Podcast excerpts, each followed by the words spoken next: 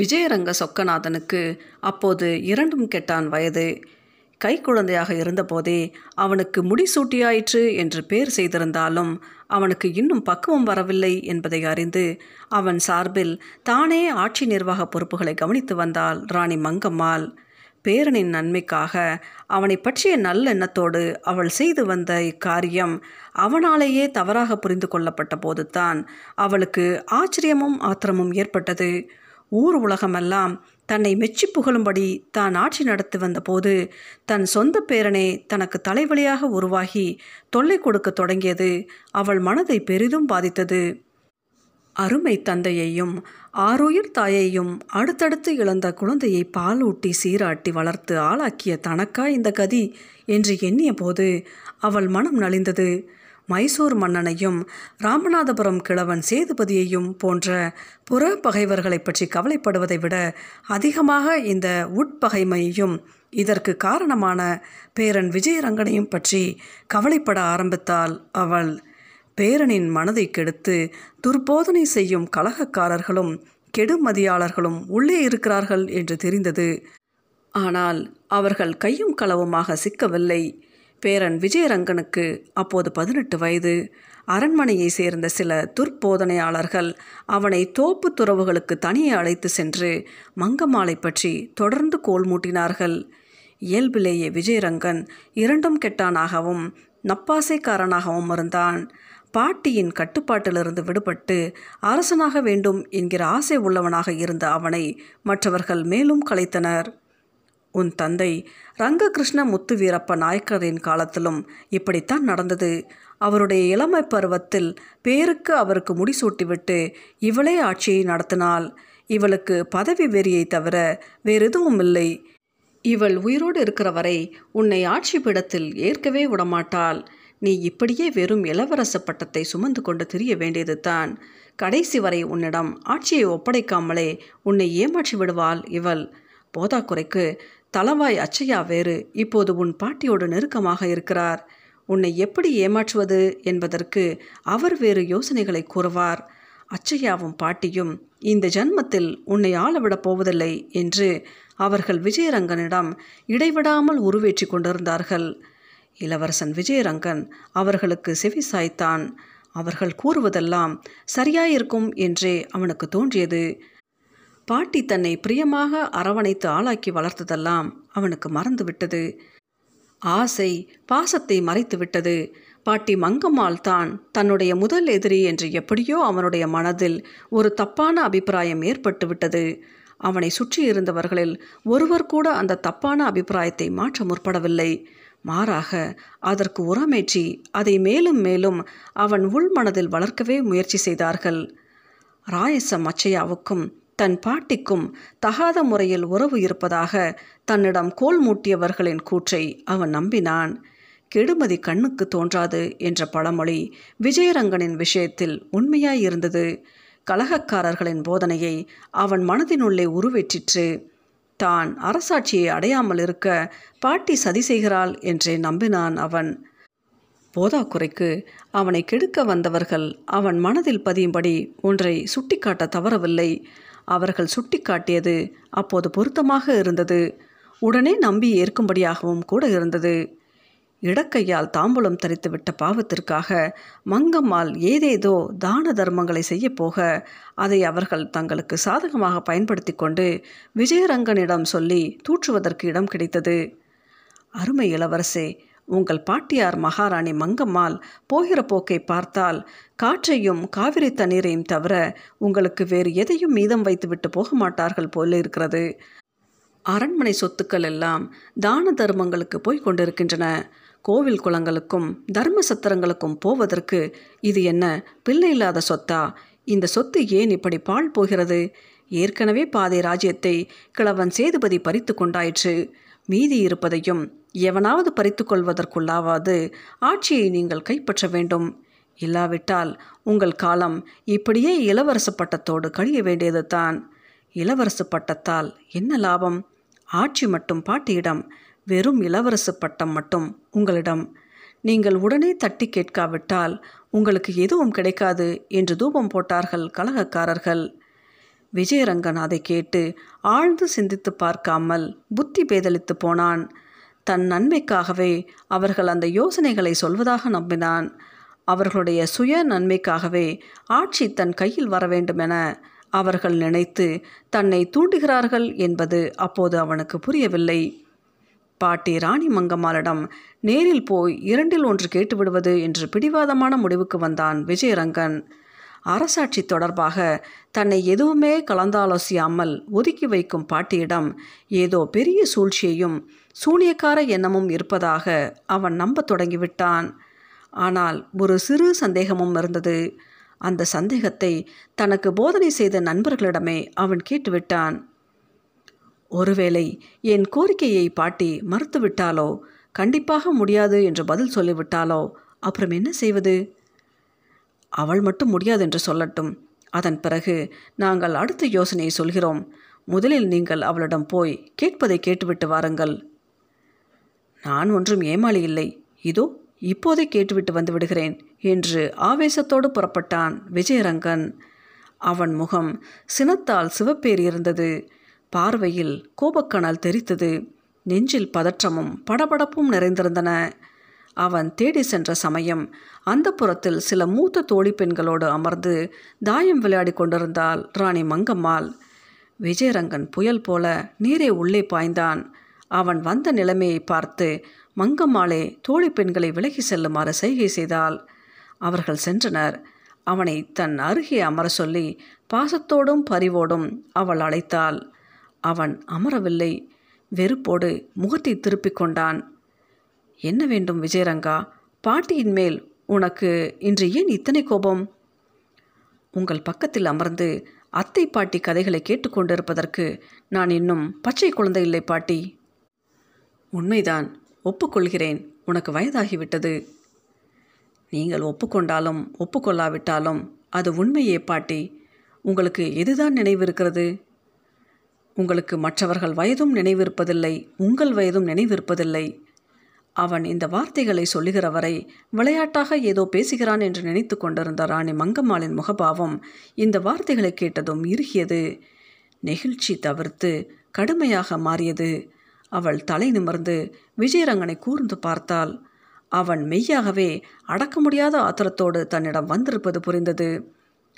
ஆத்திரத்தில் வார்த்தைகளை அள்ளி கொட்டிவிடாதே விஜயரங்கா, கொட்டிய வார்த்தைகளை திருப்பி மறுபடி எடுத்துக்கொள்ள முடியாது. யாரிடம் பேசுகிறோம், என்ன பேசுகிறோம் என்பதை ஞாபகத்தில் வைத்துக்கொண்டு பேசு. நல்ல ஞாபகத்தோடு தான் பேசுகிறேன் பாட்டி. வயதாகி மூத்த பெண்ணும் ஆள வேண்டும் என்கிற பதவி ஆசையையும் வேறு ஆசைகளையும் விட முடியாத மகாராணி மங்கம்மாளிடம் தான் பேசிக்கொண்டிருக்கிறேன் என்பது எனக்கு ஞாபகமில்லாமல் போகவில்லை, நன்றாக ஞாபகம் இருக்கிறது. நாக்கை அடக்கி பேச கற்றுக்கொள். முதலில் உங்கள் வயதுக்கு தகுந்த அடக்கத்தை நீங்கள்தான் கற்றுக்கொள்ள வேண்டும். இப்படி பொய் புலம்பல் புலம்பியே என்னை இனிமேலும் நீங்கள் ஏமாற்றிவிட முடியாது பாட்டி. என்னை ஏமாற்றினால்தானே நீங்கள் தொடர்ந்து ஆள முடியும். என் தந்தையார் காலத்திலும் அவரை ஏமாற்றி கைப்பொம்மையாக வைத்துக்கொண்டு நீங்களே ஆட்சி நடத்தினீர்கள். இப்போதும் அதையேத்தான் செய்கிறீர்கள். உன் நன்மைக்காகத்தான் அதை செய்கிறேன். உனக்கு பக்குவம் வந்ததும் நீயே ஆளலாம். அந்த நல்ல நாளை எதிர்பார்த்துத்தான் நானும் காத்திருக்கிறேன். உன்னிடம் ஆட்சியை ஒப்படைப்பதை விட மகிழ்ச்சியான சம்பவம் என் வாழ்வில் வேறொன்றும் வரப்போவதில்லை அப்பா. வீணாக நாடகமாடி பயனில்லை. இப்படி சொல்லி சொல்லியே எனக்கு குறிப்பறிக்க வேண்டாம் பாட்டி. உன் மனதை யாரோ கெடுத்திருக்கிறார்கள், அதனால்தான் நீ இப்படியெல்லாம் உளறுகிறாய். உளறுவது யார், நானா நீங்களா? உன்மேல் பிரியமில்லாமலா நீ 3 மாதத்து பாலகனாக இருக்கும் பொழுதே உனக்கு முடிசூட்டினேன்? நல்லதற்காகவும் பிரியத்துக்காகவுமா அப்படி செய்தீர்கள்? என்னை ஏமாற்றிவிட்டு நீங்களும் தலவாய் அச்சையாவும் உல்லாச வாழ்க்கை வாழலாம் என்று அவன் முடிக்கவில்லை. அதற்குள் அவள் குறுக்கிட்டாள். விஜயரங்கா, வாயை மூடு. அந்த மாளிகையின் 4 சுவர்களிலும் எதிரொலிக்கும்படி கூப்பாடு போட்டாள் ராணி மங்கம்மாள். பேரன் வாயிலிருந்து வெளிப்பட்ட சொற்களை கேட்டு தீயை மிதித்தவள் போல் ஆனால் அவள். இந்த அதிகாரமும் அடக்குமுறையும் இனிமேல் பலிக்காது பாட்டி. நீங்களாக அடங்காவிட்டால் நானே உங்களையும் அடக்க வேண்டி வரும். இதை கேட்டு ஆத்திரத்தை அடக்க முடியாமல் சீறி எழுந்திருந்தாள் ராணி மங்கம்மாள். அவள் முகம் சிவந்து கண்களில் அனல் பறந்தது. ஒரு விஷமக்கார குழந்தையை 2 குட்டினால் தான் அடங்கும் என்ற எரிச்சலுடன் அவள் அவனை எட்டி பிடிக்க முயன்றபோது அவன் விருட்டென்று அங்கிருந்து வெளியேறி சென்று விட்டான். காவல்காரர்களை அழைத்து அவனை சிறைப்படுத்தி கொண்டு வந்து தன் முன் நிறுத்தி தண்டித்திருக்க முடியும் அவளால். அந்த அளவுக்கு பேரன் அவளை அவமானப்படுத்தியிருந்தான் என்றாலும் நிதானமாக யோசித்து அவள் தன்னை கட்டுப்படுத்தி கொண்டாள். அவனை மற்றவர்கள் முன்னிலையில் பதிலுக்கு அவமானப்படுத்தவும் தண்டிக்கவும் அவள் தயங்கினாள். திருந்தி விடுவான் அல்லது தானே முயன்று திருத்திவிடலாம் என்று அவள் இன்னமும் நம்பினாள். ஆத்திரத்தில் பேரன் பேசியிருந்த ஒவ்வொரு சொல்லும் அவள் செவிகளில் நெருப்பு கங்குகளாக சுழன்று கொண்டிருந்தன. இவ்வளவு கடுமையான வார்த்தைகளை பெற்ற தந்தையோ தாயோ காலஞ்சென்ற ஆரோயர் கணவரோ கூட அவளிடம் பேசியதில்லை. பெற்றோரிடம் செல்லமாக வளர்ந்து, கணவனிடம் மதிப்போடு வாழ்ந்து, நாட்டு மக்களிடம் செல்வாக்கோடு வளர்ந்து, பிரியமாக எடுத்து வளர்ந்த சின்னஞ்சிறு பேரனிடம் இப்படி அவமானப்பட நேர்ந்ததே என்ற நினைப்பு ராணி மங்கம்மாளின் மனதை வலி உண்டாகும்படி இப்போது மிகவும் அழுத்தி உறுத்தியது. ராணி மங்கம்மாளின் மனம் நிம்மதியிழந்து தவித்தது. பேரன் விஜயரங்க சொக்கநாதன் பேசிவிட்டு சென்ற சொற்களை அவளால் மறக்கவே முடியவில்லை. பேரன் வலுவில் வந்து தன்னிடம் ஏறுமாறாக பேசி இப்படியெல்லாம் வற்புறுத்தியிராவிட்டால் அவளே ஒருவேளை அவனை கூப்பிட்டு சில நாட்களில் ஆட்சி பொறுப்பை அவனிடம் ஒப்படைக்க வேண்டும் என்று கூட எண்ணியிருக்கலாம். ஆனால் அவனே வற்புறுத்தி நிர்பந்தப்படுத்தியதால் அவளது சந்தேகம் அதிகமாயிற்று. அதில் ஏதோ பிறர் தூண்டுதல் அல்லது சதி இருக்க வேண்டும் என்று அவள் சந்தேகப்பட்டால் கலங்கினாள். அரச பதவியை அடைய அவன் பறந்ததும் அவசரப்பட்டதும் சிறுபிள்ளைத்தனமாக தோன்றியது. இவ்வளவு நாட்களாக தான் கட்டிக்காத்த பொறுப்புகளை அவன் சீரழித்து விடுவானோ என்று அஞ்சினாள் அவள். அனுபவமோ பக்குவமோ இல்லாமல் அவன் வயதுக்கு மீறி ஆசைப்படுகிறான் என்பது அவளுக்கு புரிந்தது. அதை பற்றி கலந்து ஆலோசிக்க வேண்டும் என்று கருதி உடனே தலவாய் அச்சையாவை கூப்பிட்டு அனுப்பினாள் அவள். அச்சையா வந்தார். எல்லா விவரங்களையும் ராணி மங்கம்மாள் அவரிடம் கூறினாள். அவர் மிகவும் சிந்தனை வயப்பட்டவராக சிறிது நேரம் மௌனமாய் ஏதும் கூறாமல் இருந்தார். இந்த அதிர்ச்சி நிறைந்த செய்தியை அவரே எதிர்பார்த்திருக்க மாட்டார் என்று தோன்றியது. பின்பு நிதானமாக கூறினார். இப்படி ஒன்று நடந்தது என்பதை யாரிடமும் கூற வேண்டாம். இது மிகவும் இரகசியமாக இருக்கட்டும். ராணி மங்கம்மாளுக்கும் அவள் பேரனுக்கும் ஆகவில்லை, விரோதம் மூண்டுவிட்டது என்ற செய்தி அவ்வளவு நல்ல விளைவுகளை தராது. உங்கள் எதிரிகளை மனம் மகிழ செய்யும். அதனால் இப்படி ஒன்று நடந்தது என்பதை மறந்துவிட்டு பேசாமல் இருப்பதுதான் உத்தமம். எரியும் நெருப்பை பஞ்சால் மூடிவிட்டு அப்புறம் பேசாமல் இரு என்பது போல் இருக்கிறது நீங்கள் சொல்வது. விஜயன் தானே ஓய்ந்து போய்விடுவான் என்று எனக்கு தோன்றுகிறது. எனக்கு அப்படி தோன்றவில்லை. இந்த கலகம் தொடர்ந்து நடக்கும் என்றே படுகிறது. சிறு பிள்ளைகளுக்கு அவ்வப்போது ஏதேனும் புதிய விளையாட்டு விளையாடி பார்க்க வேண்டும் என்று ஆசை இருக்கும். 2 நாள் ஒன்றும் பேசாமல் இருந்தால் பின்பு 3வது நாள் அவர்களுக்கே அது மறந்து போய்விடும். அவன் வந்து நின்ற விதம், மிகவும் ஆத்திரப்பட்ட தோரணை, பேசிய சீற்றம் எல்லாவற்றையும் சேர்த்து நினைத்து பார்த்தால் அப்படி இது அவனுக்கு மறந்து போய்விடும் என்று தோன்றவில்லை. இருக்கட்டுமே, இளம் கன்று, அதனால்தான் பயமறியாமல் துள்ளுகிறது. கொஞ்சம் மாறப்போட்டால் தானே மறந்துவிடும். தலவாய் அச்சையா கூறியபடி விஜயரங்க சொக்கநாதன் எதையும் மறப்பான் என்று ராணி மங்கம்மாளுக்கு தோன்றவில்லை. இங்கே அரண்மனையில் மற்றவர்களிடமும் மற்றும் வெளியே பிறர் பலரிடமும் விஜயரங்கன் கண்டபடி பேசி வருவதாக தெரிந்தது. ராணி மங்கம்மாள் பதவி வெறி பிடித்தவள் என்றும் அவளுக்கும் அச்சையாவுக்கும் கள்ளக்காதல் நிலவுகிறது என்றும் செய்திகளை பரப்பினான் விஜயரங்கன். சொந்த பாட்டி என்று கூட நினையாமல் அவளை எதிர்த்து ஏறக்குறைய போர்க்கொடியே உயர்த்தியிருந்தான் அவன். வதந்திகளாலும் குழப்பமான செய்திகளாலும் அரண்மனை நாறியது, குழம்பியது, கலங்கியது. இவற்றையெல்லாம் கேள்விப்பட்டவர்களே 2 விதமாக பேசினார்கள். சொந்த பாட்டி என்று கூட பாராமல் விஜயரங்கன் விசுவாச துரோகம் செய்கிறான் என்று அவனை தூற்றினார்கள் சிலர். நெருப்பில்லாமல் புகையுமா இவளும் அச்சையாவமாக சேர்ந்து கொண்டு தாங்கள் உல்லாசமாக இருப்பதற்காக பேரப்பிள்ளையை முடிசூடி ஆளவிடாமல் தொல்லை கொடுக்கிறார்கள் போலிருக்கிறது என்றும் பேசினார்கள் சிலர். இப்படி வம்புகளும் வதந்திகளும் பொறுமையை சோதிக்கிற அளவு வளர்ந்தன. அதை நீடிக்க விடக்கூடாது என ராணி மங்கம்மாள் நினைத்தாள். விஜயரங்கனை கூப்பிட்டு மறுபடியும் கண்டிப்பாக பேசிவிட வேண்டும் என்று அவளுக்கு தோன்றியது. அவனை கூப்பிட்டு அனுப்பினால் அவளுடைய கட்டளைகளை பொருட்படுத்தி வராமல் முதலில் அவன் அலட்சியப்படுத்தினான். மறுபடியும் கூப்பிட்டு அனுப்பினால் வேண்டா வெறுப்பாகவும் கோபமாகவும் வந்தான். அவனை ராணி மங்கம்மாள் எதிர்கொள்ளும் பொழுது தலவாய் அச்சையாவும் உடனிருந்தார்.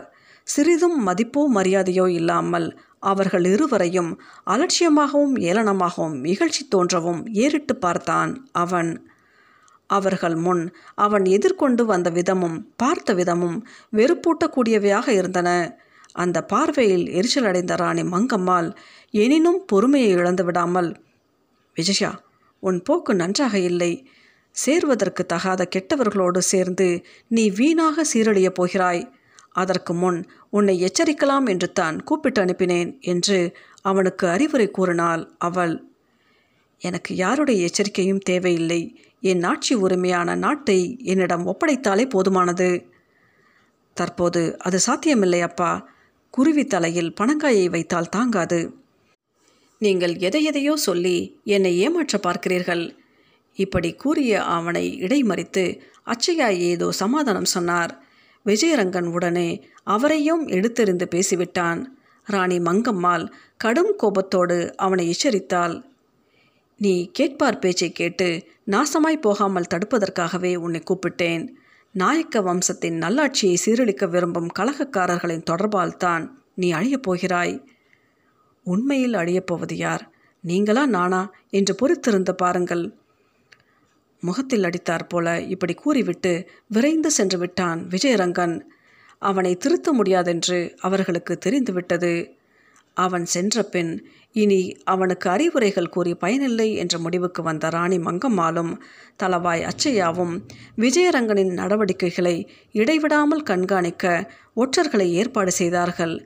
நேரடியாக முழு ஆட்சி பொறுப்பையும் அவனிடம் அளிக்காவிட்டாலும் ஒரு சில பொறுப்புகளை அவனிடம் விட்டுவிடலாம் என்று முதலில் நினைத்தாள் ராணி மங்கம்மாள். ஆனால் தலவாய் அச்சையா அதற்கும் இணங்கவில்லை. அப்படி செய்வது விஷப்பரீட்சையாக முடிந்துவிடும் என்று அபிப்பிராயம் தெரிவித்தார் அவர். இவ்வளவுக்கும் பின்புதான் அவன் எங்கெங்கே போகிறான், என்னென்ன செய்கிறான் என்று இரகசியமாக கண்காணிக்க ஏற்பாடு செய்தாள் ராணி மங்கம்மாள். சில நாட்கள் கழிந்தன. ஒற்றர்கள் வந்து தெரிவித்த தகவல்கள் ராணி மங்கம்மாள் மேலும் கலக்கமடைய காரணமாக இருந்தன. விஜயரங்க சொக்கநாதன் விஷமிகளும் கலகக்காரர்களும் ஆகிய பலரது ஒத்துழைப்போடு கலகத்தில் இறங்கிவிட தீர்மானம் செய்திருப்பது புரிந்தது. அதிக இடையூறாய் இருக்கும் பட்சத்தில் ராணி மங்கம்மாளையும் தலவாய் அச்சையாவையும் ஒழித்துவிடக்கூட தயங்காத கல்லஞ்சம் படைத்தவனாக அவன் இருப்பான் என்று தெரிந்தது. ஒற்றர்கள் வந்து கூறிய செய்திகள் பல அச்சையாவையும் ராணியையும் துணுக்குற வைத்தன. விஜயரங்கனை தூண்டிவிடுவதற்கு மிகவும் பலம் வாய்ந்த கூட்டம் ஒன்று பின்னால் இருப்பது அவர்களுக்கு புரிந்தது. தவிர்க்க முடியாத வலிமையுள்ள படைவீரர்கள் போன்ற சதியாளர்கள் அவனோடு ஒத்துழைக்கிறார்கள் என்ற உண்மையும் தெரிய வந்தது. வன்முறையில் ஈடுபட்டு தாங்கள் ஆட்சியை கைப்பற்றுவதற்கு எதிராக இருப்பவர்களை கொன்று குவித்தாவது ஆட்சியை கைப்பற்றி விடுவது என்று விஜயனும் அவனை ஊக்குவிப்பவர்களும் முயன்று கொண்டிருந்தார்கள் என்பதை ஒற்றர்கள் வந்து தெரிவித்தார்கள். வேறு வழியின்றி ராணியும் தலவாயும் ஒரு முடிவுக்கு வந்திருந்தார்கள்.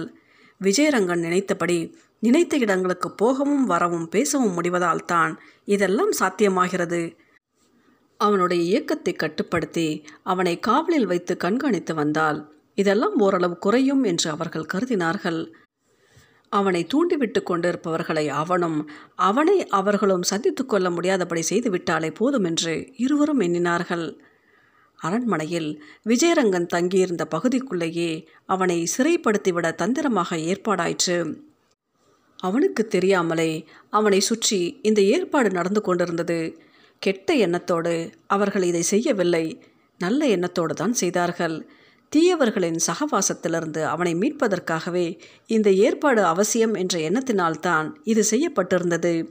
இந்த கட்டுக்காவல் ஏற்பாடு தொடங்கிய பின்னர் முதல் நாலந்து நாட்கள் அவர்கள் நினைத்தபடியே எல்லாம் நடந்தன. விஜயரங்கன் அரண்மனையில் அவன் வசித்து கொண்டிருந்த பகுதியை விட்டு எங்குமே வெளியேற முடியவில்லை.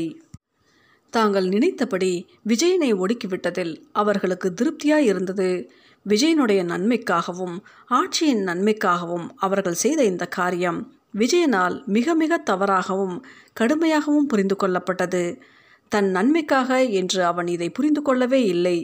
பாட்டி தனக்கும் தன்னை சேர்ந்தவர்களுக்கும் விரோதமாக இந்த நடவடிக்கையை எடுப்பதாகவே உணர்ந்தான். அவன் அப்போதைக்கு ஆட்சியையோ அரச பதவியோ அடையாமல் தடுக்கும் திட்டத்துடன் தான் பாட்டி தன்னை சிறைப்படுத்திவிட்டாள் என்பதே இது பற்றி அவனது அனுமானமாக இருந்தது. வெளியே இருந்த அவனுடைய ஆட்களில் சிலர் இரகசியமாக அவனை வந்து பார்த்தனர். அவர்களுக்கும் இப்படியே செய்தியை தெரிவித்து பரப்பினான் விஜயரங்கன். அவன் மனநிலை இப்படி இருப்பதை அறியாமல் ராணி மங்கம்மாளும் தலவாய் அச்சையாவும் வேறு விதமாக தீர்மானித்து கொண்டார்கள். அரண்மனைக்குள்ளேயே தங்க வைத்து தீயவர்களின் சகவாசத்தை தடுத்தது நல்லதாக போயிற்று. விஜயரங்கன் இதற்குள் கெட்ட எண்ணங்களெல்லாம் மாறி திருந்தியிருக்க வேண்டும். தன்னை பற்றி கூட அவன் நல்லபடி புரிந்து கொண்டிருப்பான். இன்றோ நாளையோ அவனை மறுபடி பார்த்து பேசினால் அவன் மனநிலை நமக்கு புரியலாம் என்றாள் ராணி மங்கம்மாள். இதற்குள் அவன் முற்றிலும் மனம் மாறியிருக்க முடியும் என்று நான் நம்பவில்லை. மாறாமலும் இருக்கலாம் என்பதற்கு சாத்தியக்கூறுகள் உண்டு. முன்னை விட உங்கள் மேலும் என் மேலும் விரோதங்கள் அதிகமாகி இருக்கவும் நியாயம் உண்டு. எதற்கும் போய் பார்க்கலாம். எனக்கென்னவோ இதில் நம்பிக்கை இல்லை என்றார் தலவாய். நீங்கள் அதிக அவநம்பிக்கைப்படுகிறீர்கள். என் பேரப்பிள்ளையாண்டான் அவ்வளவு கெட்டவனில்லை. கேட்பார் பேச்சை கேட்டுத்தான் இவன் கெட்டு போயிருக்கிறான். இப்போது திருந்தி இருப்பான். அச்சையா இதற்கு மறுமொழி எதுவும் கூறவில்லை. ஆனால் அதே சமயம் அவரது மௌனம் ராணி மங்கம்மாள் கூறியதை ஏற்றுக்கொள்கிற மௌனமாகவும் இல்லை. அடுத்த நாள் அதிகாலையில் வழக்கத்திற்கு சிறிது முன்பாகவே எழுந்து நீராடி வழிபாடுகளை எல்லாம் முடித்து, தெய்வமே என் பேரனுக்கு இதற்குள் நல்ல புத்தியை கொடுத்திருப்பாய் என்று நம்புகிறேன். தொடர்ந்து இனிமேலும் அவனுக்கு நல்ல புத்தியை கொடு என்று பிரார்த்தனையும் செய்துவிட்டு சிறிது நேரத்தில் விஜயரங்கனை காண்பதற்கு செல்ல வேண்டும் என்றிருந்தாள் ராணி மங்கம்மாள். அப்போது காவலர்கள் பரபரப்பும் பதற்றமுமாக அவளை தேடி அங்கே ஓடி வந்தார்கள். மகாராணி, இளவரசர் காவலை தப்பி சென்று விட்டார். இரவோடு இரவாக எங்களுக்கு தெரியாமலே இது நடந்துவிட்டது. நூலேணி ஒன்றின் உதவியால் மதிலில் ஏறி மதில் துவாரத்தின் வழியே அதே நூலேணியை பயன்படுத்தி மறுபக்கம் கீழே இறங்கி வெளியேறி இருப்பதாக தெரிகிறது. இதில் எங்கள் தவறு எதுவும் இல்லை. எங்களை தப்பாக நினைக்கக்கூடாது என்றார்கள் அவர்கள். அப்போது தன் செவிகளில் கேட்டுக்கொண்டிருப்பது மெய்யா பொய்யா என்று முடிவு செய்வதற்கே சில வினாடிகள் ஆயின ராணி மங்கம்மாளுக்கு. விஜயரங்கனை அரண்மனையிலிருந்து தப்ப விட்ட பிறகு காவலாளிகளை சீறினாள் ராணி மங்கம்மாள். அவர்கள் களைத்து போய் உறங்கிவிட்ட பிறகு இரவின் பின் யாமத்தில்தான் அவன் சுலபமாக நூலேணி மூலம் வெளியேறி தப்பியிருக்க முடியும் என்று அவளுக்கு தோன்றியது. தப்பி சென்று விட்ட பேரனை பற்றி கவலையாகவும் இருந்தது, கோபமாகவும் இருந்தது. தன் வயதுக்கு மீறிய காரியங்களில் அவன் ஈடுபடுவதாக அவள் எண்ணினாள். இந்த வயதில் இத்தனை தீவிரம் அவனுக்கு எப்படி உண்டாகி இருக்க முடியும் என்று அவளால் கற்பனை செய்யக்கூட முடியாமல் இருந்தது. அவனை நல்வழிக்கு கொண்டு வர முடியும் என்கிற நம்பிக்கை இப்போது அவளுக்கு அறவே இல்லை. அரண்மனை வீரர்களை அழைத்து எங்கே தப்பி சென்றிருந்தாலும் விஜயனை தேடி பிடித்து வாருங்கள். அவன் உடலுக்கோ உயிருக்கோ சேதமும் ஆபத்துமும் இன்றி அழைத்து வாருங்கள். மற்றவற்றை அப்புறம் நான் பார்த்துக்கொள்கிறேன் என்று மங்கம்மாள் கட்டளையிட்டாள்.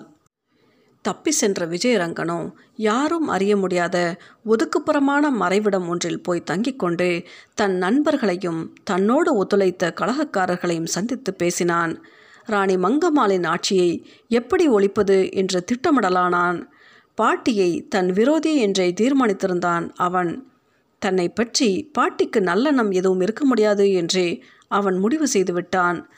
அவனும் அவனுக்கு வேண்டியவர்களும் சதி ஆலோசனைகளை தொடர்ந்தார்கள். ராணி மங்கம்மாள் விஜயனை தேடி அனுப்பிய காவலர்களால் அவன் ஒளிந்திருந்த மறைவான இடத்தை கண்டுபிடிக்கவே முடியவில்லை. பேரன் செய்வது விளையாட்டு பிடிவாதமில்லை, வினைத்தான் என்பது அவள் மனதில் இப்போது மீண்டும் உறுதிப்பட்டது. நாள் நீடிக்க நீடிக்க அவள் கவலை அதிகமாகியது.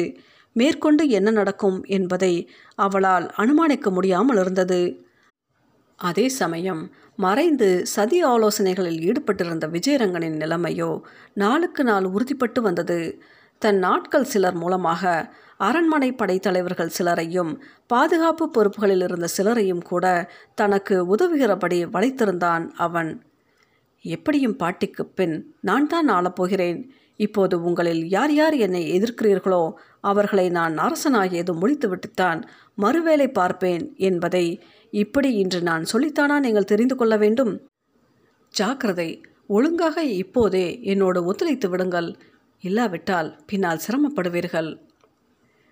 படைத்தலைவர்கள் பலரிடம் இப்பேச்சு நன்றாக வேலை செய்தது.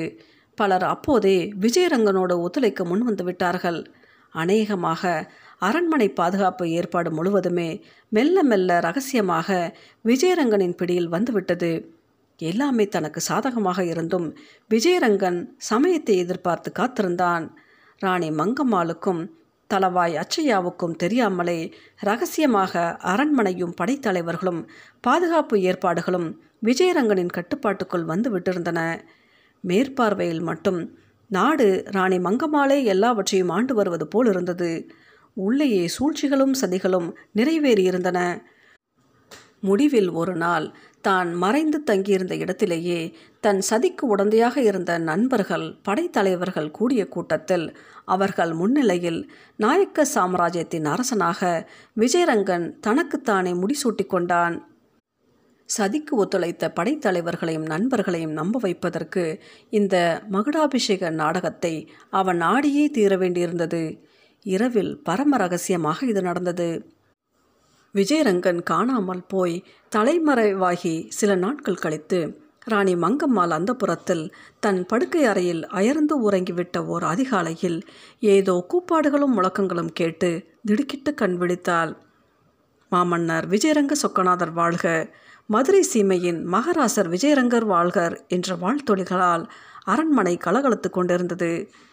என்ன நடந்து கொண்டிருக்கிறது, தான் எங்கே இருக்கிறோம் என்று சுதாரித்து கொள்ளவே சில வினாடிகள் ஆகின. படுக்கை அறையிலிருந்து வெளியே வர வாயிலருகே சென்றாள் அவள். அறைக்கதவு வெளிப்புறமாக அடைத்து பூட்டப்பட்டிருந்தது.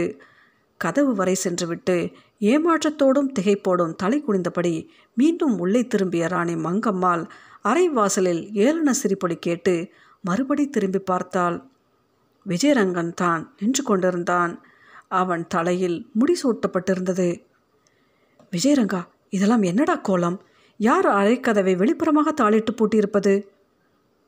ஒன்றுமில்லை, சில நாட்களுக்கு முன் நீங்கள் எனக்கு செய்த அதே உபசாரத்தைத்தான் உங்களுக்கு இப்போது நான் திருப்பி செய்திருக்கிறேன். புரியும்படியாக சொல்வதானால் இந்த அறைக்குள் நீங்கள் சிறைப்படுத்தப்பட்டிருக்கிறீர்கள். உங்களுக்கு இந்த வயதான காலத்தில் அதிக சிரமம் வைக்கக்கூடாது என்பதற்காக சிறைச்சாலை இருக்கும் இடத்துக்கு உங்களை அனுப்பாமல் நீங்கள் இருக்கும் இடத்தையே சிறைச்சாலையாக மாற்றிவிட்டேன் பாட்டி. துரோகி, குளத்தை கெடுக்க வந்த கோடாரி காம்பே, உன்னை பச்சிலம் பாலகனாக எடுத்து பாலூட்டி தாளாட்டி சீராட்டி வளர்த்ததற்கு எனக்கு இதுவும் வேண்டும் இன்னமும் வேண்டும். இதே முறையில் நான் இருந்த இடத்திலேயே என்னை நீங்கள் சிறைப்படுத்தினீர்களே, அது துரோகமில்லாமல் என்னவாம்? வார்த்தையை அளந்து பேசு, உன் நாக்கு அழுகிவிடும். இனி உங்கள் சாபங்கள் கூட பழிக்க வழியில்லை. அதிகாரம் இப்போது உங்களிடம் இல்லை. தலைவர்கள், படைகள், கோட்டை, கொத்தளம், ஆட்சி அத்தனையும் என்னிடம் இருக்கிறது என்பதை நீங்கள் ஞாபகம் வைத்து கொண்டு பேசினால் நன்றாயிருக்கும் பாட்டி. அர்ப்பனுக்கு வாழ்வு வந்தால் இப்படித்தானடா சொந்த பாட்டியிடம் கூட பேச முடியும்.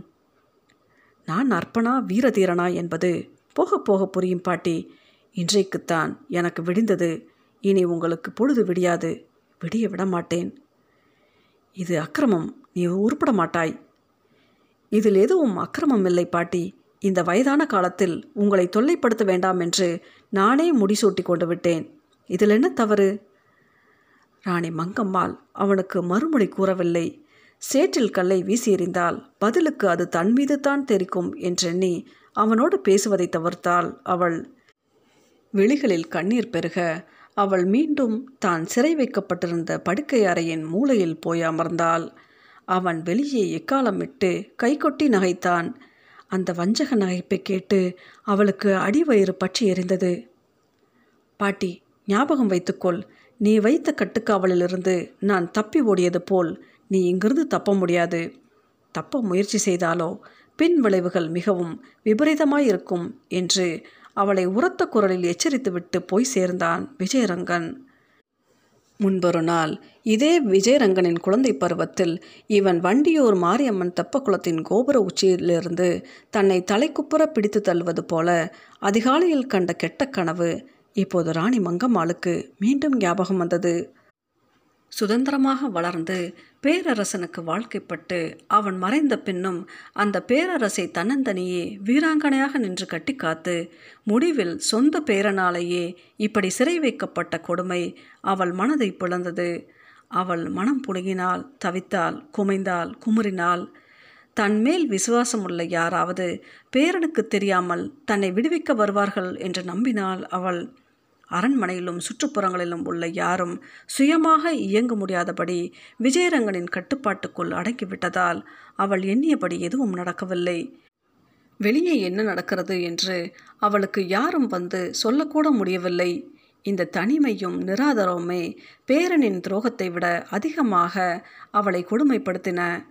அவள் மனம் ஒடுங்கி உணர்வுகள் செத்து நடைப்பிணமாக சிறையில் இருந்தாள். அவளின் மான உணர்வு அவளை கொஞ்சம் கொஞ்சமாக சித்திரவதை செய்தது. இப்படியே இன்னும் சில நாட்கள் தனிமையில் அடைபட்டு கிடந்தால் சித்தப்பிரமை ஏற்பட்டு புத்தி சுவாதீனமே போய்விடும் போல் இருந்தது. வாழ்க்கையில் இவ்வளவு தான தர்மங்களை செய்தும் எனக்கு இந்த கதியா? கடவுளே, நான் என்ன பாவம் செய்தேன்? என்னை ஏன் இத்தனை பயங்கரமான சோதனைகளுக்கு ஆளாக்குகிறாய்? நான் யாருக்கும் எந்த கெடுதலும் நினைத்ததில்லையே. என் பேரனுக்கு பக்குவமும் வயதும் வந்ததும் ஆட்சியை அவனிடம் ஒப்படைக்கலாம் என்று தானே நாட்களை எண்ணிக்கொண்டிருந்தேன். எனக்கா இந்த தண்டனை என்று எண்ணி மனம் நைந்தாள் ராணி மங்கம்மாள். அவள் அந்த சிறைச்சாலையில் கவனிப்பாரற்று கிடந்தாள். வேளா வேலைக்கு அன்ன ஆகாரமும் பருகும் நீரும் கூட தருவாரில்லை.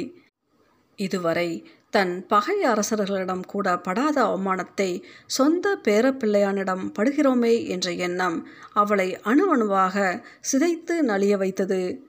பேரன் இத்தனை பெரிய கிராதகனாக இந்த வயதிலேயே உருவெடுத்து இப்படி கெடுதல்கள் செய்வான் என்பது அவள் கனவிலும் எதிர்பாராத அதிர்ச்சியாய் இருந்தது. இன்னும் நடந்தவற்றை அவளால் நம்பி ஒப்புக்கொள்ளக்கூட முடியாமலிருந்தது. ஆனால் நடந்ததோ நடந்திருப்பதோ பொய் இல்லை, நிஜம்தான் என்பதும் நிதர்சனமாக புரிந்தது. சில நாட்களுக்கு பின் யாரோ இறக்கப்பட்டு அவளுக்கு உணவும் தண்ணீரும் தர ஏற்பாடு செய்தார்கள். அப்புறம் சில நாட்களில் அதுவும் நிறுத்தப்பட்டது. தனது சிறைக்குள் ராணி மங்கம்மாள் எலும்பும் தோலுமாக நலிந்து மெலிந்து போயிருந்தாள். அவளுடைய ராஜகம்பீர பார்வை மங்கியிருந்தது. முகத்தில் கருமை தட்டியிருந்தது. கண்கள் குழி விழுந்திருந்தன. அந்தப்புரத்தின் அந்த ஒதுக்குப்புறமான படுக்கை அறையிலேயே அவளுடைய சோக நாட்கள் ஒவ்வொன்றாக கழியலாயின. நம்பிக்கை வறண்டது. விஜயரங்கனும் சிறையில் வந்து அவளை பார்க்கவில்லை. மற்றவர்களும் யார் என்ன ஆனார்கள் என்றே அவளுக்கு தெரியவில்லை. அனாதையாக அவள் விடப்பட்டாள். தான் புறக்கணிக்கப்பட்டிருக்கிறோம், தனிமைப்படுத்தப்பட்டிருக்கிறோம் என்ற உணர்வே அவளை சரிபாதி கொன்றுவிட்டிருந்தது. இத்தனை கொடுமைகளை அடைய தான் யாருக்கும் எந்த கெடுதலும் செய்யவில்லையே என்று நினைத்து பார்க்க பார்க்க அவளுள் அழுகை குமுறியது. பேரனோ பாட்டியின் தவிப்புகளையும் வேதனைகளையும் அறியாமல் அவளுக்கு பருக நீரும் உண்ண உணவும் கூட தரலாகாது என்று கொடுமையான உத்தரவுகள் போட்டு கொண்டிருந்தான். அவன் நெஞ்சில் ஈவன் இரக்கமே இல்லை. பாட்டியை தன் முதல் எதிரியாகவே பாவித்து நடத்த ஆரம்பித்ததிலிருந்து அவனுக்கு அறிவுரை கூற முதியவர்களும் பெரியவர்களுமாக எவருமே அப்போது அந்த அரண்மனையில் இல்லை. இருந்தவர்கள் அற்பனான அவனுக்கு எதையும் எடுத்து கூறவே பயப்பட்டார்கள். இதில் தங்களுக்கு எதற்கு வீண் வம்பு என்று பேசாமல் இருந்தார்கள். சிறைக்குள் பசி தாகத்தால் ராணி மங்கம்மாள் நா வறண்டது, நம்பிக்கையும் வறண்டது. பசியும் தாகமுமாக இப்படி தவித்து சாகவிடுவதற்கு பேரனுக்குத்தான் எந்த தீமையும் செய்யவில்லையே என்று அவள் எண்ணி குமைந்தாள்.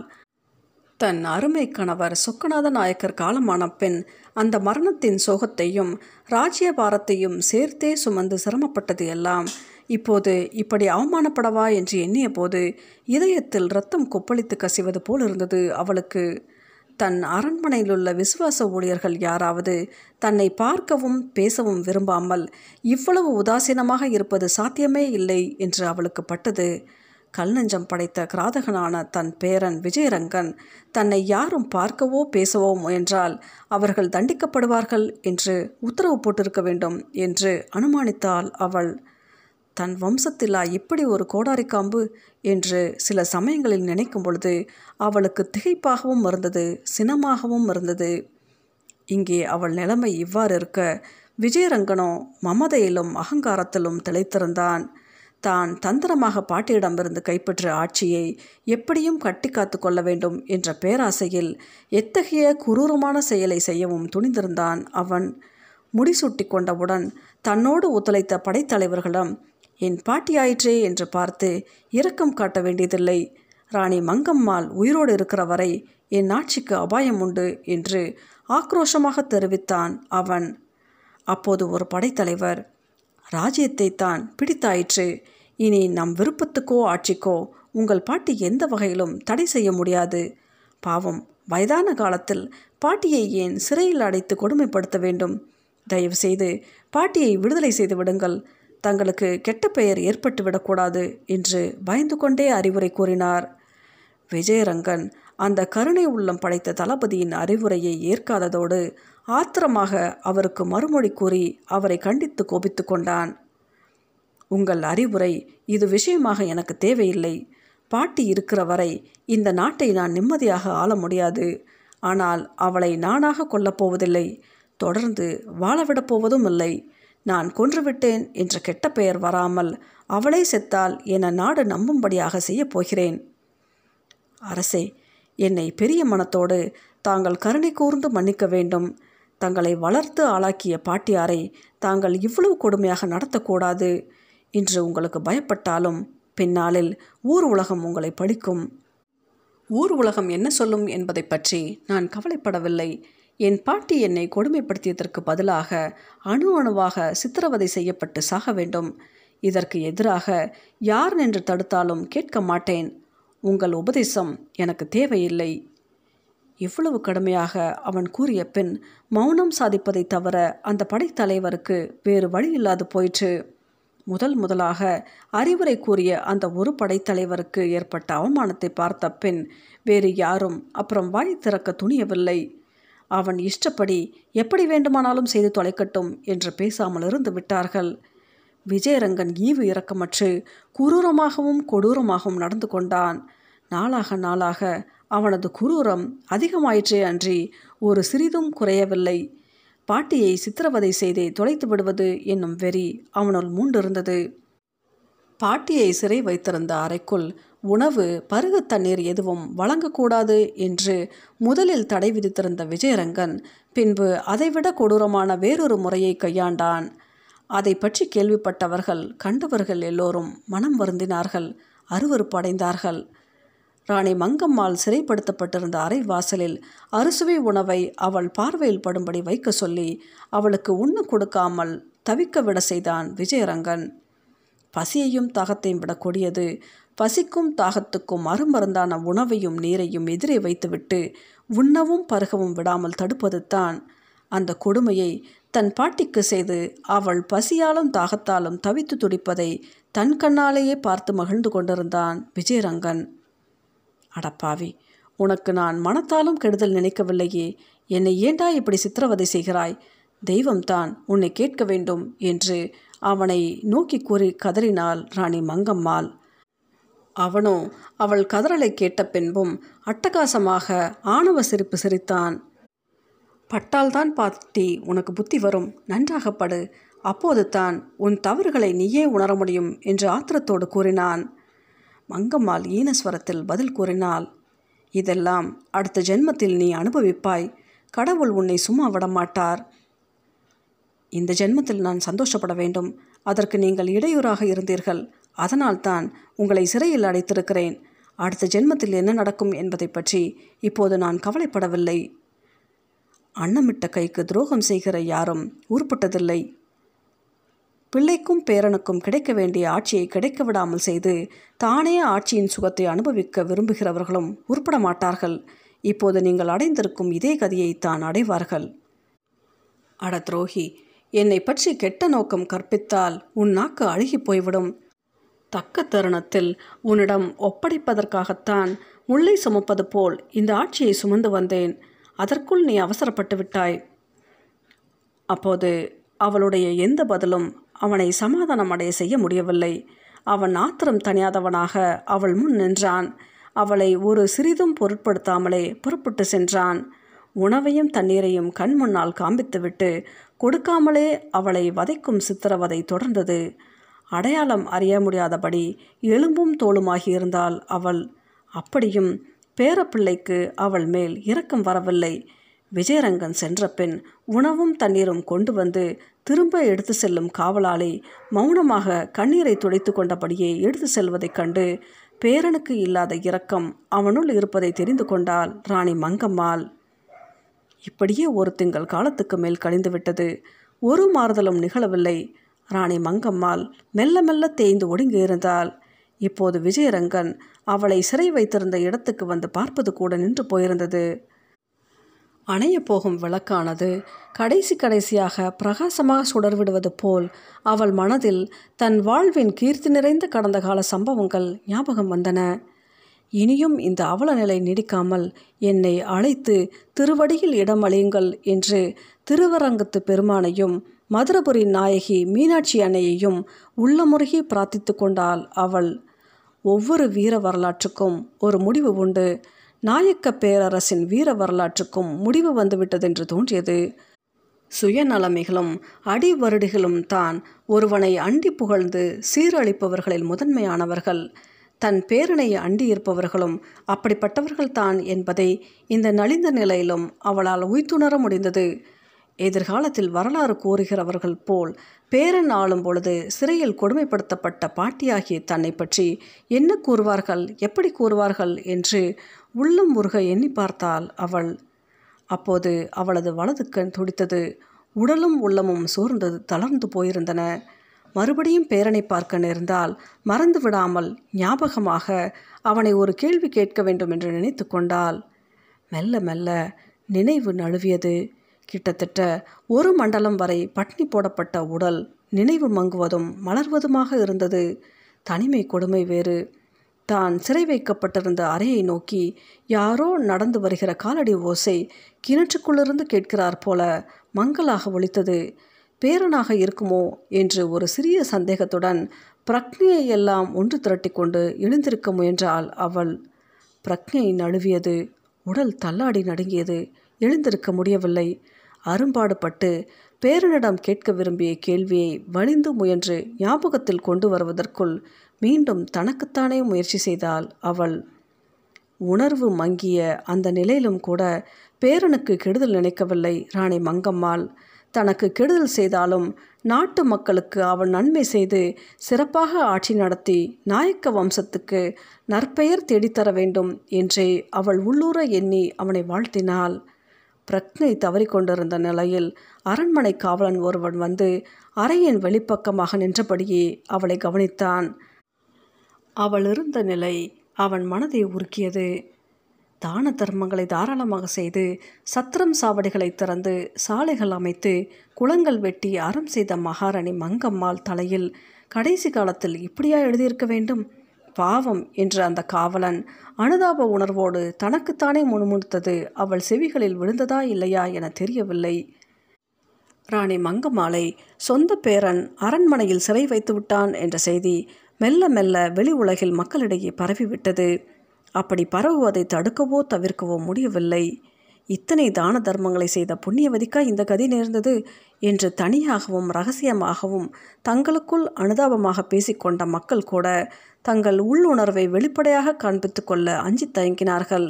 பாட்டியின் மேல் தீரா பகையும் குரோதமும் கொண்டுவிட்ட பேரன் தங்களை என்னென்ன தண்டனைக்கு உள்ளாக்குவானோ என்று யாவரும் பயந்தார்கள். அனுதாபத்தை பயமும் தயக்கமும் வென்றுவிட்டன.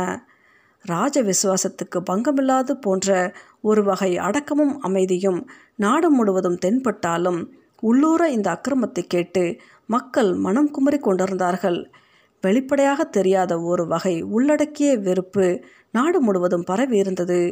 நீர் பூத்த நெருப்பாயிருந்த இந்த வெறுப்புணர்வை விஜயரங்கனோ அவனுக்கு துணியாயிருந்த அவனை ஆட்சியில் அமர்த்திய கலகக்காரர்களோ புரிந்து கொள்ளவில்லை. எதையும் தங்களால் அடக்கிவிட முடியும் என்ற திமிரோடு இருந்தார்கள். ஆட்சி கையில் இருந்தது தான் அதற்கு காரணம். ஆனால் அரண்மனை முழுவதும் இது அடாத செயல் என்ற எண்ணமே பரவி இருந்தது.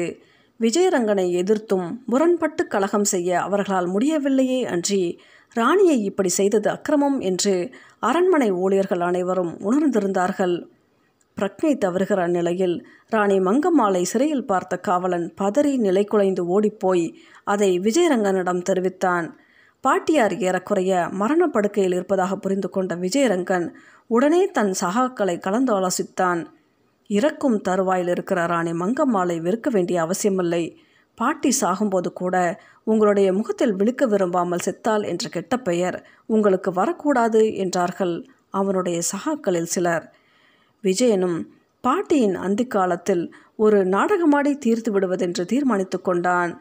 சிறையிலிருந்து தேடி வந்து செய்தி சொன்ன காவலனையே திரும்பவும் சிறைக்கு அனுப்பி முகத்தில் நீர் தெளித்து பருக தண்ணீர் கொடுத்து பாட்டிக்கு தெளிவு வரசை என்று அவசர அவசரமாக உத்தரவு பிறப்பித்தான் விஜயரங்க சொக்கநாதன்.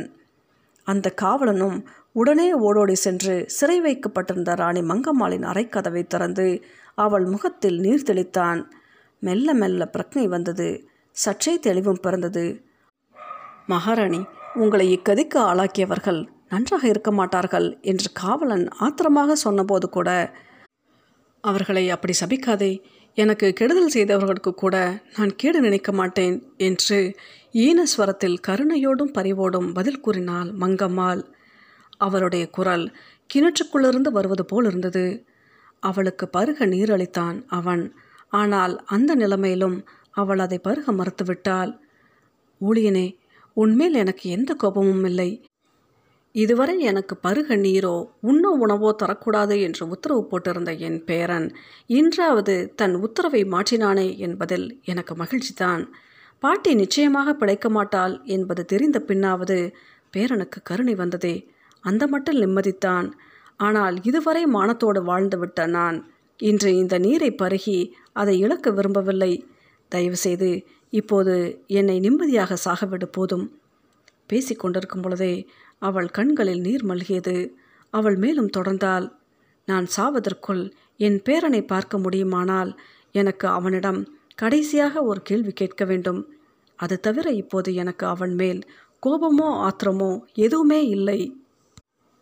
இதை கேட்டப்பன் அந்த காவலன் நீர் பருகும்படி அவளை வற்புறுத்தவில்லை. அவள் மனநிலை அவனுக்கு நன்றாக புரிந்தது. விஜயரங்கனை அழைத்து வருவதற்காக ஓடினான்.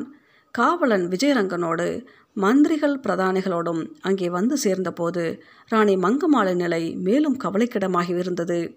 பேரனை பார்த்ததும் கண்களில் நீர் மல்கி பளபளக்க அவள் ஏதோ பேச முயன்றாள். ஆனால் குரல் எழவில்லை.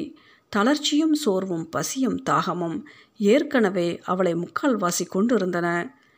விஜயரங்கன் அவள் அருகே வந்தான். அவனை வாழ்த்த உயர்த்துவது போல மேலெழுந்து அவளுடைய தளர்ந்த வழக்கரம் பாதி எழுவதற்குள்ளேயே சரிந்து கீழே நழுவியது. கண்கள் இருண்டு மூடின. நா உலர்ந்தது. தலை துவண்டு சரிந்து மடங்கியது. விஜயரங்கனோடு வந்திருந்த வயது மூத்த பிரதானி ஒருவர் ராணி மங்கம்மாளின் வழக்கரத்தை பற்றி பரிசோதித்துவிட்டு உதட்டை பிதுக்கினார். நாடி பேசவில்லை, குளிர்ந்து விட்டது என்றார். விஜயரங்கன் கூட இருந்தவர்களுக்காக ஏதோ அழுது புலம்புவது போல போலியாக நடித்தான். புகழ்பெற்ற ராணி மங்கம்மாளின் கதை முடிந்துவிட்டது. 18 ஆண்டு காலம் மதுரை சீமையை ஆண்ட மகாராணி மரணமடைந்து விட்டாள். அன்ன சத்திரங்களையும் ஆலயங்களையும் அரசாலைகளையும் வேறு பல தான தர்மங்களையும் செய்த புண்ணியவதி நிம்மதியாக அரங்கநாத பெருமானின் திருவடிகளை சென்று அடைந்து விட்டாள். பேரனின் சிறையிலிருந்து கிடைக்காத விடுதலையை மரணம் இன்று சுலபமாக அவளுக்கு அளித்துவிட்டது. உடற் சிறையிலிருந்து உயிர் பறவையே விடுதலை பெற்று போன பின் மனிதர்கள் இட்ட வெறும் சிறை அவளை இனிமேல் என்ன செய்ய முடியும்? மகாராணி மங்கம்மாள் வரலாறானால், மனிதர்கள் கேட்கும் கதையானால், தென்னாட்டை தன்னந்தனியே ஆண்ட பெண்ணரசி என்று புகழ் பெற்றால் போற்றுதல் அடைந்தாள். தன் வாழ்வின் இறுதியில் பேரனின் சூழ்ச்சியால் அவள் அடைந்த கொடுமைகள் வரலாற்றில் மெல்ல மெல்ல மறைந்து மங்கி போயின. ஆனால் அவள் ஆண்டது, புகழ் பரப்பியது, தான தர்மங்கள் செய்தது ஆகியவையே வரலாற்றில் நிலைத்தன, நின்று நிலவின. அவள் மரணத்தின் போது அந்த அரண்மனையை சூழ்ந்த இருள் மட்டும் அப்புறம் அங்கிருந்து விலகவே இல்லை. விஜயரங்கனின் பக்குவமின்மையாலும் அவசர புத்தியாலும் ஆத்திரத்தாலும் நாயக்க சாம்ராஜ்யம் ஒளிமங்கி அழிய ஆரம்பித்தது. எங்கும் விலக முடியாத இருள் சூழ்ந்தது. ராணி மங்கம்மாளின் மரணத்திற்கு பின் புதிய தலவாய் கஸ்தூரி ரங்கையாவும் பிரதானி வெங்கடகிருஷ்ணய்யாவும் கூறிய யோசனைகளின்படி விஜயரங்க சொக்கநாதன் ராஜ்யத்தின் வருவாயை பெருக்கு கருதி கொள்ளையடிப்பது போல் மக்கள் மீது அதிக வரி சுமைகளை திணித்தான், கொடுமைப்படுத்தினான். அவன் இட்ட புதிய வரிப்பழுவை தாங்க இயலாமல் மதுரை சீமை மக்கள் அரசுக்கு எதிராக கொதித்து எழுந்தார்கள். கிளர்ச்சிகளும் கலகங்களும் மலிந்தன. ஆட்சி அமைதி இழந்தது. முன்பு தானமாக கொடுக்கப்பட்ட இறை நிலையங்கள் கூட இப்போது வரி கொடுக்குமாறு அதிகாரிகளால் மக்கள் வற்புறுத்தப்பட்டார்கள். தனது இறையிலி நிலத்துக்கு வரி கொடுக்க சொல்லி வற்புறுத்தியதை பொறுக்காமல் கோவில் பணியாளர் ஒருவர் கோபுரத்தின் உச்சியில் ஏறி கீழே குதித்து உயிரை மாய்த்து கொண்டார்.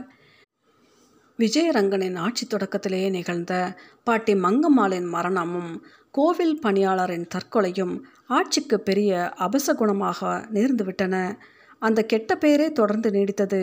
பின்பு மனம் மாறி தலவாயும் பிரதானியும் புதிய வரிகளை நீக்கி மக்களிடம் நல்ல பெயர் எடுக்க முயற்சி செய்தார்கள். ஆனால் அவர்கள் நினைத்தபடி மக்களிடமிருந்து எதிர்பார்த்த நல்ல பெயர் மீளவில்லை. இழந்தவை இழந்தவையாகவே போயின. விஜயனின் திறமை குறைவால் நாளடைவில் ஆட்சியின் எல்லைகள் சுருங்கின.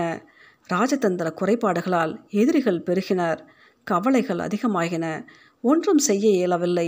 மங்கம்மாள் 18 ஆண்டுகள் கட்டிக்காத்த ஆட்சியை 18 மாதங்கள் கூட விஜயனால் நன்றாக ஆள முடியவில்லை. விரக்தியாலும் கவலைகளாலும் திடீரென்று பக்திமானாக மாறிய விஜயரங்கன் தன் ஆட்சியின் வசத்திலிருந்த கொஞ்சம் நஞ்சம் சொத்துக்களையும் தல யாத்திரைகளிலும் கோவில் திருப்பணிகளிலும் எல்லையற்று செலவழித்தான். மடாலயங்களுக்கு கொடைகள் வழங்கினான். அரசியல் கடமைகளை மறக்கும் போக்கிடமாக பக்தியை பயன்படுத்தியதால் ஆட்சி மேலும் தேய்ந்தது. எங்கும் அதிருப்தி மலிந்தது. ராணி மங்கம்மாள் மறைந்த தினத்தன்று அவனை சூழ்ந்த அந்த இருளிலிருந்து மறுபடி அவனுக்கும் அவன் ஆட்சிக்கும் விடிவு பிறக்கவே இல்லை. நான் பார்த்தசாரதி எழுதிய ராணி மங்கம்மாள் நாவல் இத்துடன் நிறைவு பெறுகிறது.